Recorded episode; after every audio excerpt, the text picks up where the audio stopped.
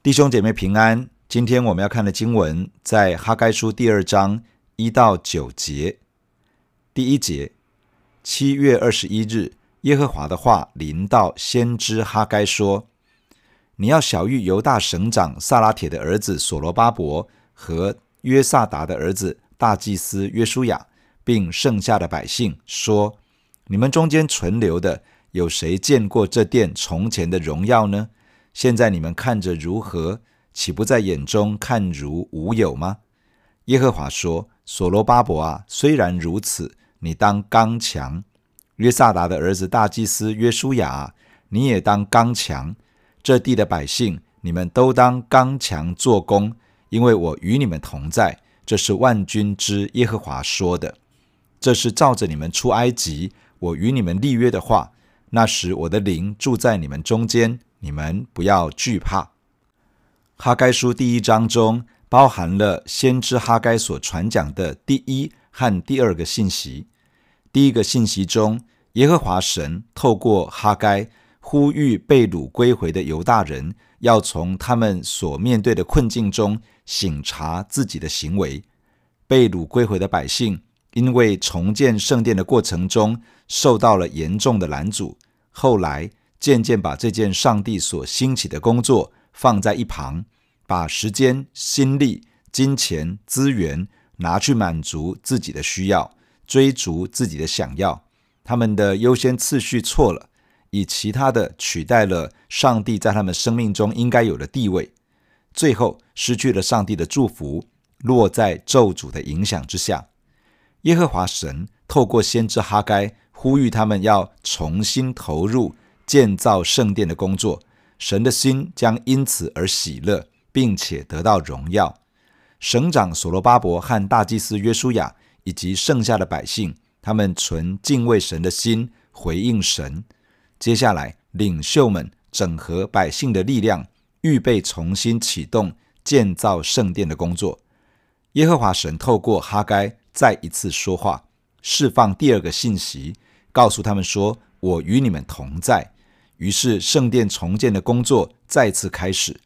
这个时候，官方关于圣殿停工的命令仍然是有效的，然而这些信靠神的领袖与百姓决定回应神，顺服在他的吩咐和带领之中。即便他们的行动仍旧遭到质疑，他们仍然勇敢地顺服神，而神也使他们受到眷顾与保守，得以继续重建圣殿的工程。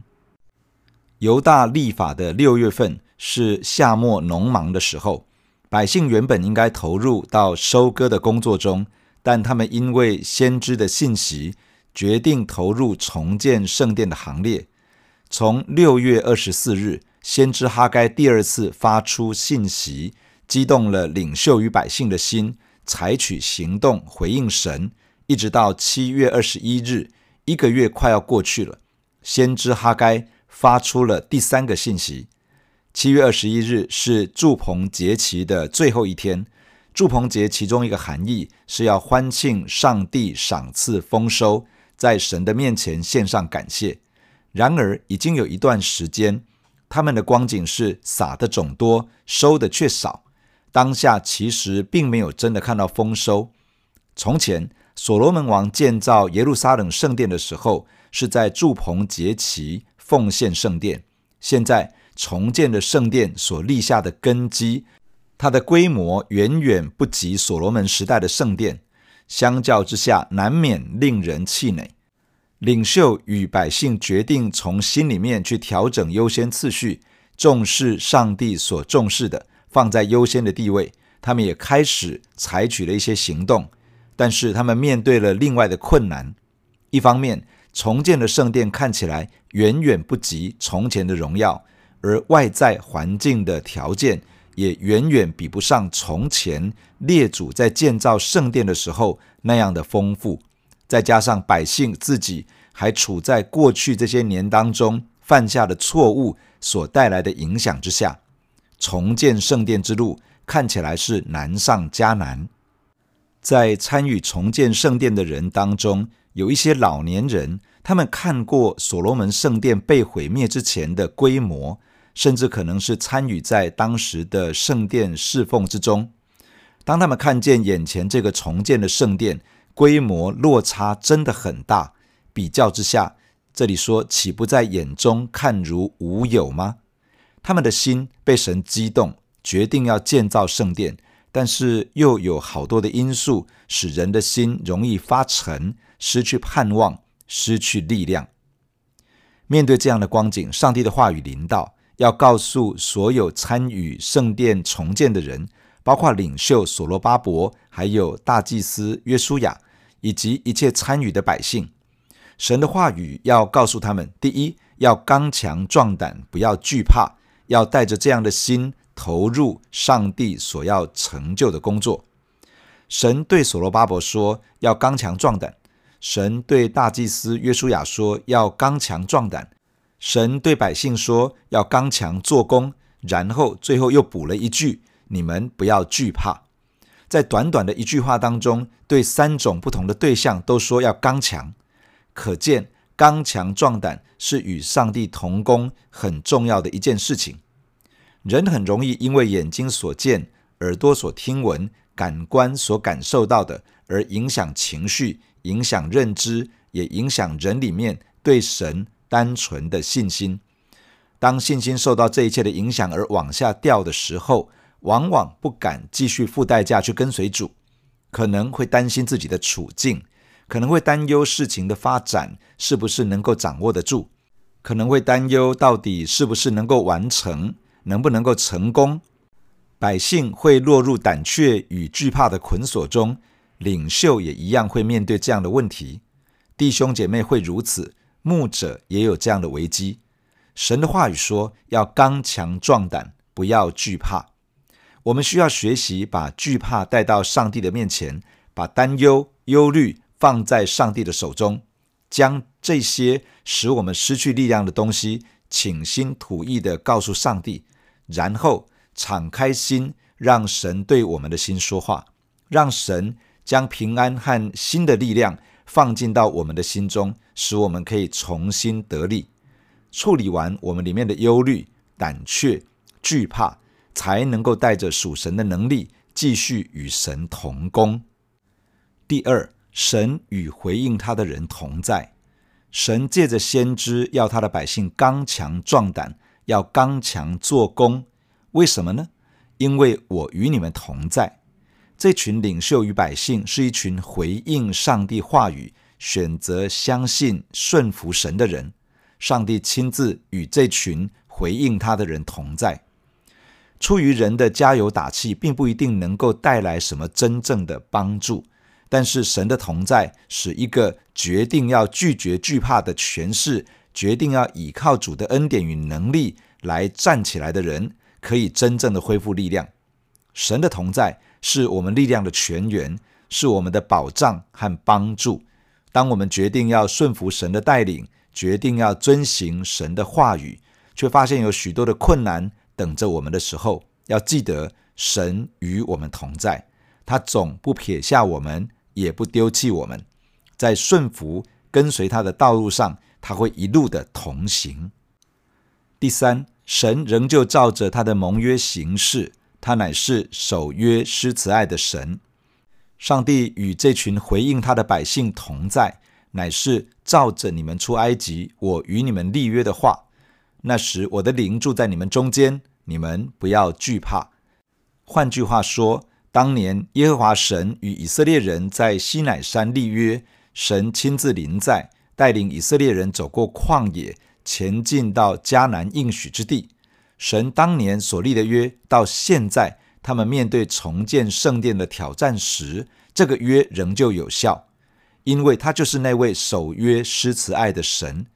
其实以色列与犹大早已经不知道违背与神的盟约几次了，正是因为他们违背了与神的约，导致国家灭亡，人民百姓被掳。如今被掳归回，人性里面的软弱仍旧驱使他们远离神的心意，将救赎他们的上帝摆在一旁。然而当他们的心因为神的话语和呼吁而愿意悔改归向神，神就依照他自己的盟约行事，要亲自成为他们的帮助。在提摩太后书2章有一段这样的话：我们纵然失信，他仍是可信的，因为他不能背乎自己。每一次我们悔改，他总是等在那里，照着他的信实，按着他借着耶稣基督与我们所立的永远的约来向我们施恩，使我们可以倚靠他站立起来。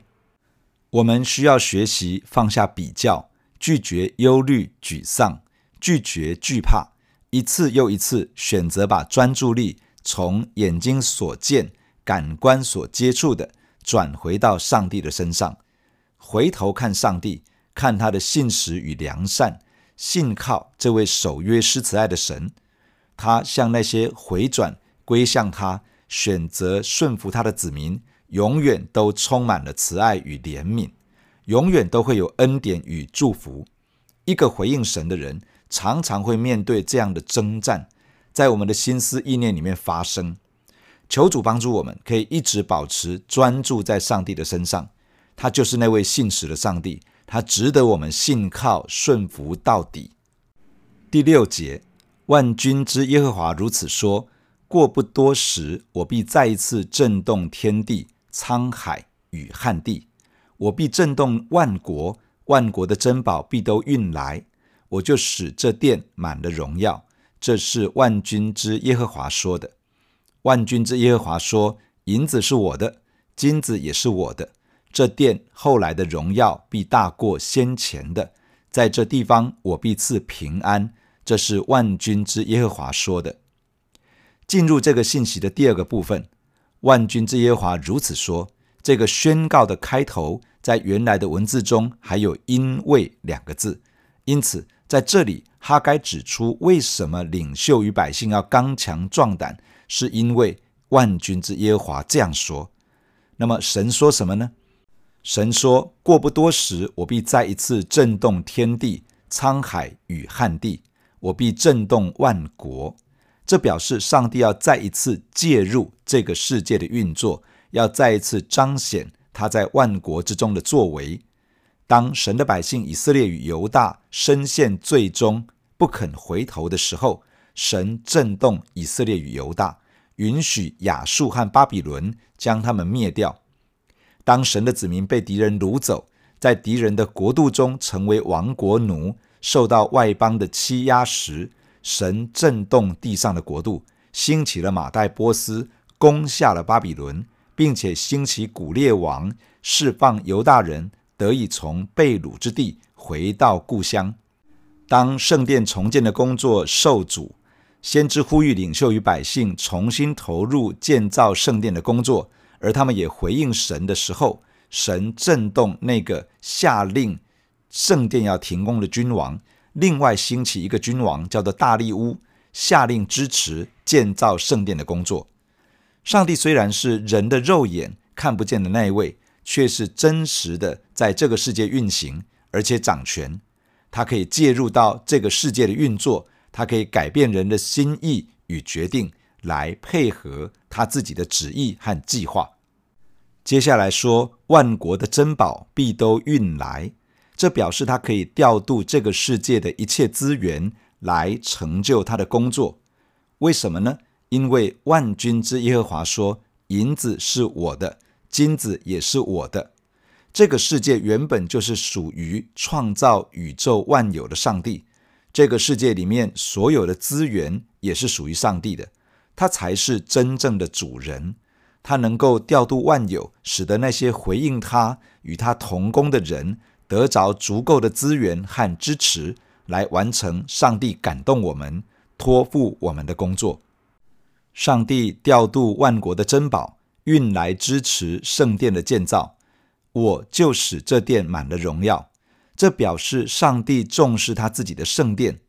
神重视他名下的圣殿，不是因为一栋建筑物，而是因为这是一个彰显他自己的管道，这是关乎他自己的见证。而上帝重视关乎他自己的见证，是因为要透过这样的见证吸引万民来归向他，使人可以得着拯救，不至于灭亡。进一步说，上帝应许这殿后来的荣耀必大过先前的荣耀。过去所罗门所建造的圣殿荣耀辉煌，深深刻印在人的心中。当被掳归回的人重建圣殿，很自然的就以所罗门的圣殿作为一个比较的基准，也因为圣殿过去曾经有过的荣耀，而觉得现今这个圣殿根本无法相比。神应许他会兴起作为，使得这个圣殿所要彰显的荣耀远远大过先前的荣耀。这对于所罗巴伯、大祭司约书亚以及每一个回应神的百姓都会是一个极大的鼓励。神也应许，在这地方我必赐平安，在上帝荣耀的圣殿中，神要赏赐平安。这对于重建圣殿的领袖和百姓是一个极大的应许。上帝的平安要临到他们中间，使他们脱离仇敌的扰乱与攻击，脱离一切的担忧与惧怕。经文中说，万国的珍宝必都运来。和合本里面有一段小字说，这段也可以翻译成万国所羡慕的必来到。谁是万国所羡慕的呢？这指的就是上帝所预备的弥赛亚，也就是耶稣基督。在这里预言说，上帝所预备的弥赛亚，也就是救主与君王，必定会来到。当他来到，他要进入到他自己的圣殿中，而他的圣殿就必充满了神的荣耀。从新约圣经来看，旧约物质的圣殿其实预表了新约中属灵的圣殿，也就是耶稣基督的教会。而真正的珍宝乃是耶稣基督，上帝荣耀的核心乃是上帝同在的彰显。我们可以从新约的眼光重新理解这段经文所要传达的真理。上帝要震动万国，要介入这个世界的运作。万国所羡慕的那一位，也就是上帝为全人类预备的救主与君王，也就是耶稣基督，他将要来到，并且要在这个世界上建立属灵的圣殿，也就是耶稣基督的教会。这个属灵的圣殿，也就是基督的教会，要彰显上帝的荣耀，而这个荣耀会远远大过在旧约时代那个物质的圣殿的荣耀。为什么呢？因为这位弥赛亚，也就是耶稣基督，他要亲自在他的教会中间，他要住在他的子民中间，亲自与教会同在，而他要赏赐平安，胜过一切属灵的仇敌魔鬼所带来的攻击与扰乱。弟兄姐妹，让我们一起在神的面前来祷告。亲爱的天父，我们感谢你透过今天的经文来对我们的心说话。感谢主，你是那位守约施慈爱的神。主啊，我们在你的面前承认说，主啊，我们是一群软弱的人。主，即便当我们学习来回应你的时候，我们的生命中仍旧有许多的软弱。但是主，我们感谢你。主啊，你没有因为我们的软弱而拒绝我们，你反而是加添力量在我们的身上，使我们能够从软弱当中站立起来。谢谢主，你吩咐我们不要惧怕。谢谢你吩咐我们要刚强壮胆，因为你是那位与我们同在的神。主，谢谢你这样吩咐我们，告诉我们说，你与我们所立的永远的约，你借着耶稣基督与我们所立的约永远有功效。每当我们回转到你的面前，你就照着这个盟约里面的祝福来向我们施恩。每当我们回头来寻求你的面，你就向我们显现。主啊，我们感谢你把我们带进到这个盟约的祝福之中，以至于我们可以一次一次回转到你面前的时候，要重新的被你建立，而且要倚靠着你的恩典刚强起来。主啊，帮助你的教会。主，帮助我们能够在你的里面蒙恩，而且主，放下一切的惧怕，放下一切的担忧、恐惧、疑惑，而靠着你的恩典在你的里面重新得力。主，好让我们可以与你同行，可以与你同工，来完成你托付给我们的任务跟使命。